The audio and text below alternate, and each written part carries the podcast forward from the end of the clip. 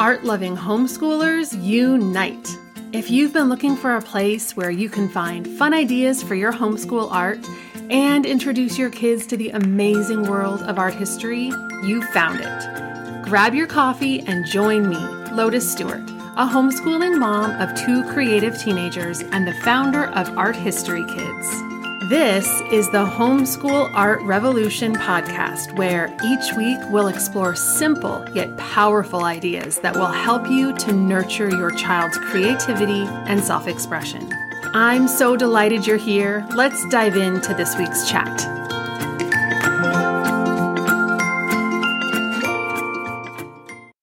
Welcome back to the Homeschool Art Revolution podcast. I'm Lotus, and I'm so excited you're here. I cannot wait to talk about today's topic.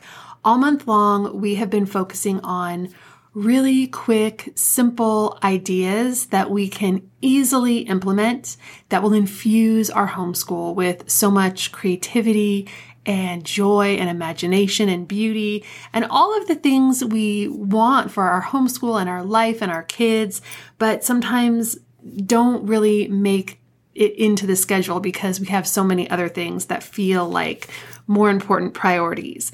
But if you've hung around with me long enough, you know how I feel about art and how it is such an important priority. It really does impact everything else. And that's actually the topic for the next podcast. But today I wanted to talk about a quote that I read. So I was scrolling Instagram and I saw this quote, and it's Ralph Waldo Emerson. And he said, "I cannot remember the books I have read any more than the meals I have eaten. Even so, they have made me."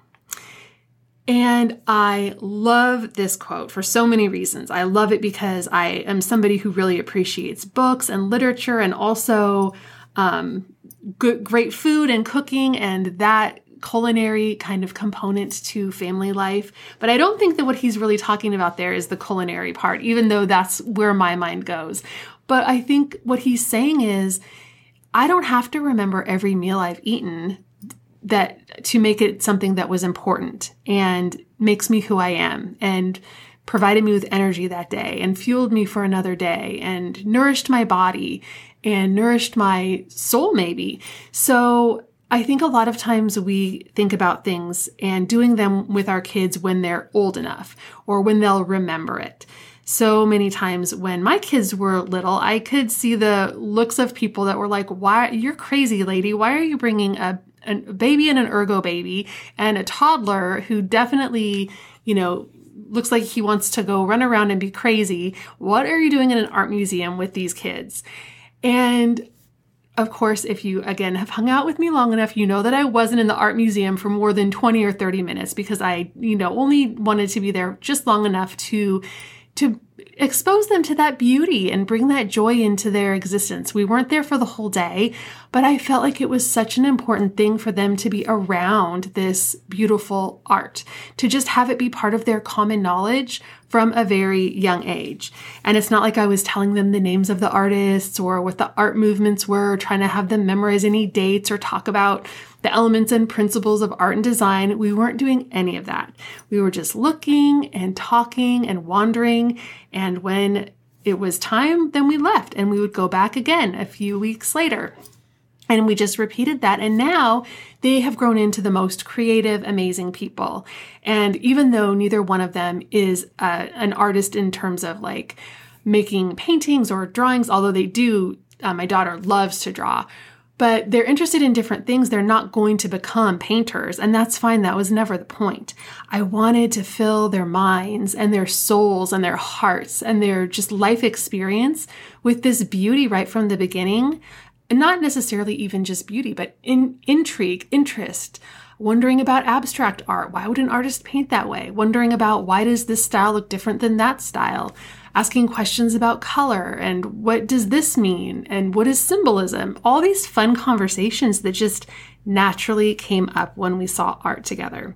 So just like I think with things with our kids, a lot of times we feel like we need to wait until they'll remember it, big vacations or, epic outings or things like that.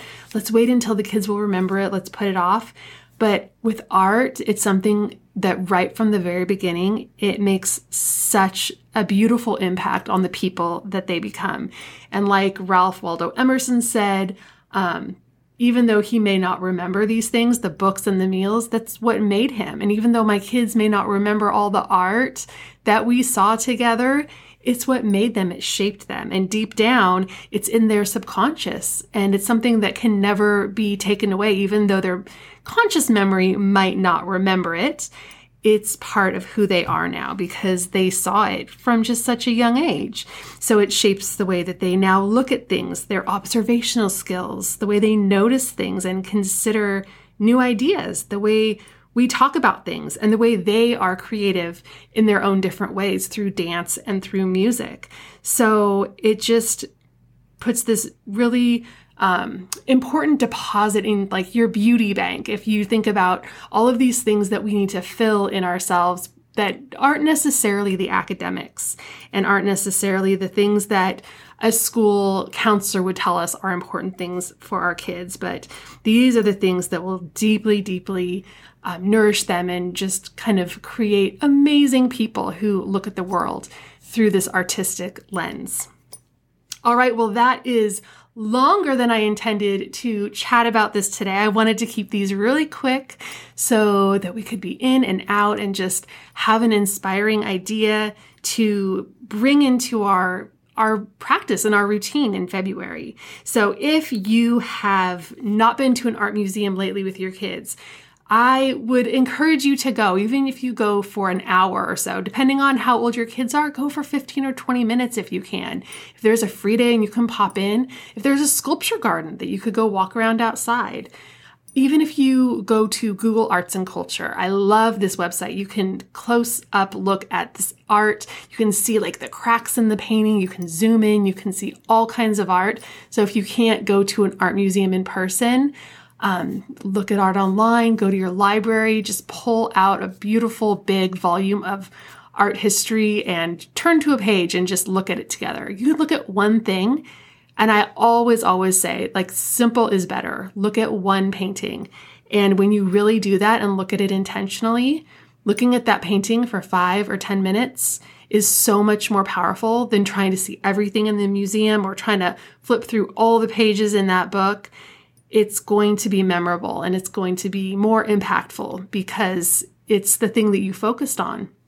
So just kind of find one thing this week. How can you bring a little bit of beauty and art into your routine? One of those ideas, or maybe something else that you think of.